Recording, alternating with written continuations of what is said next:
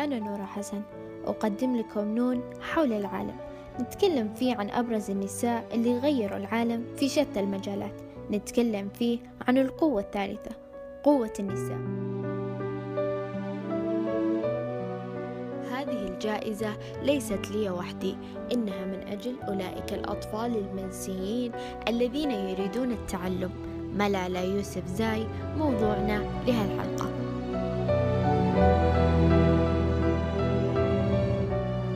ولدت ملالة يوسف زاي في عام 1997 في مينيغورا وهي المدينة الأكبر في وادي سوات الذي يعرف الآن بمحافظة خيبر باختونخوا في باكستان.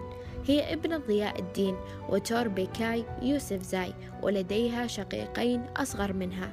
لكن في عمر مبكر جدا نما حب المعرفة داخل ملالة ولعدة سنوات أدار والدها المناصر بشدة للتعليم مؤسسة تعليمية في المدينة.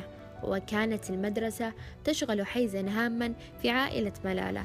وقد كتبت لاحقا كيف أن والدها أخبرها قصصا عن أنها كانت تمشي بخطى قصيرة إلى الصفوف حتى قبل أن تتمكن من الكلام وكانت تحب أن تلعب دور المعلم.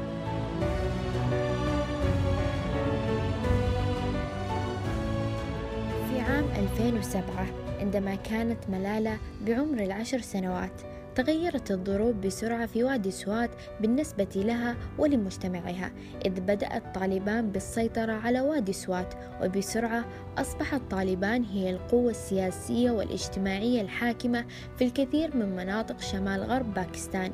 فمنعت طالبان الفتيات من الذهاب إلى المدارس والنشاطات الحضارية كالرقص ومشاهدة التلفاز كانت أيضا محظورة وانتشرت بكثرة الهجمات الانتحارية وجعلت الجماعة الإرهابية هذه معارضتها لتعليم الفتيات هي حجر الزاوية في عملياتها الإرهابية.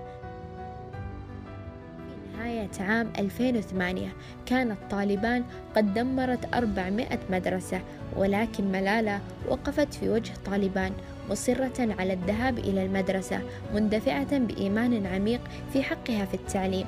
وجنبا إلى جنب مع والدها أصبحت ملالة تنتقد طريقتهم وقالت في إحدى المرات على محطة باكستانية تلفزيونية كيف تجرؤ طالبان على سلب حق الأساسي في التعليم؟ في بداية العام 2009 أنشأت ملالة مدونة بدون ذكر اسمها على موقع هيئة الإذاعة البريطانية البي بي سي باللغة الأردية. كتبت فيها عن الحياة في وادي سوات تحت حكم طالبان وعن رغبتها في العودة إلى المدرسة مستخدمة اسم جول ماكاي. وصفت كيف أجبرت على البقاء في المنزل وناقشت دوافع طالبان.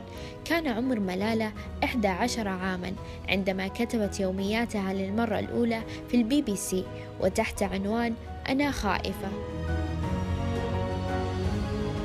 خوفها من الحرب العاصفة في وادي سوات وتحدثت عن كوابيسها التي تعبر عن خوفها من الذهاب إلى المدرسة بسبب طالبان.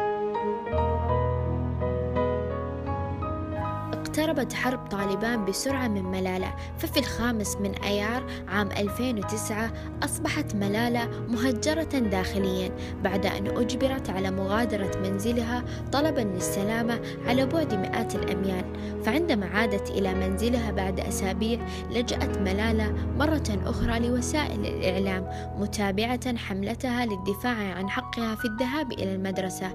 بدأ صوتها يعلو أكثر وخلال الثلاث السنوات التالية التالية أصبحت هي ووالدها معروفين في باكستان بتصميمهما على إعطاء الفتيات الباكستانيات فرصة للتعلم الجيد مجانا. وقد أدى نشاطها لترشحها لجائزة نوبل للسلام الدولي للأطفال في عام 2011 وفي العام نفسه حصلت على جائزة باكستان الوطنية للسلام لليافعين. ولكن حملتها لإحداث التغيير في الوادي لم تلقى الدعم والترحيب من الجميع ففي صباح التاسع من أكتوبر تعرضت ملالة البالغة من العمر 15 عاما لإطلاق نار من قبل طالبان. فبينما كانت جالسة في الباص عائدة إلى المنزل من المدرسة كانت ملالة تتحدث مع زملائها عن أمور المدرسة.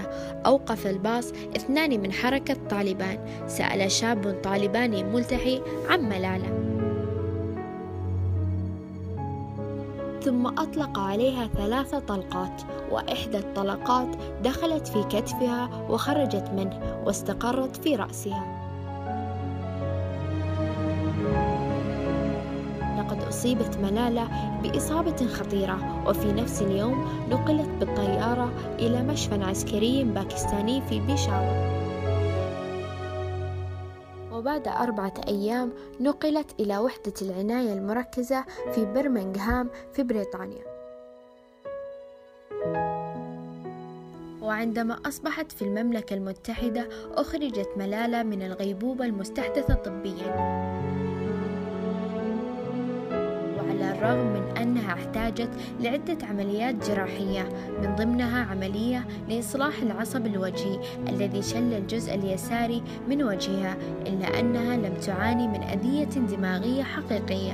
ففي آذار من عام 2013 بعد أسابيع من العلاج والمداواة أصبحت ملالة قادرة على الذهاب إلى المدرسة في برمنغهام. بعد حادثة إطلاق النار ألهب تعافي ملال المدهش وعودتها إلى المدرسة مشاعر الناس من كل أنحاء العالم داعمين لها. في عيد ميلادها السادس عشر زارت ملالة نيويورك وتحدثت في الأمم المتحدة ولاحقا في تلك السنة أصدرت كتابها أسماني ملالة وفي العاشر من أكتوبر في اعتراف بجهودها منح البرلمان الأوروبي ملالة جائزة سخروف المرموقة لحرية الفكر. في عام 2014 ومن خلال مؤسسة ملالة التي أسستها بالتعاون مع والدها سافرت ملالة إلى الأردن للقاء اللاجئين السوريين وإلى كينيا لمقابلة الطالبات الشابات وأخيرا سافرت إلى شمال نيجيريا في عيد ميلادها السابع عشر. في نيجيريا تكلمت مناصرة للفتيات اللواتي اختطفن في وقت سابق من ذلك العام من قبل مجموعة بوكو حرام الإرهابية والتي تعمل كطالبان لمنع الفتيات من الذهاب إلى المدرسة. ففي أكتوبر من عام 2014 تسلمت ملالة مع الناشط في مجال حقوق الأطفال الهندي كايلاش ساتياراثي جائزة نوبل للسلام. وبذلك تكون ملالة في عمر السابعة عشرة. أصغر شخص يحصل على هذه الجائزة. أكدت ملالة وهي تأخذ الجائزة. هذه الجائزة ليست لي وحدي. إنها من أجل أولئك الأطفال المنسيين الذين يريدون التعلم. إنها من أجل أولئك الأطفال الخائفين الذين يريدون السلام.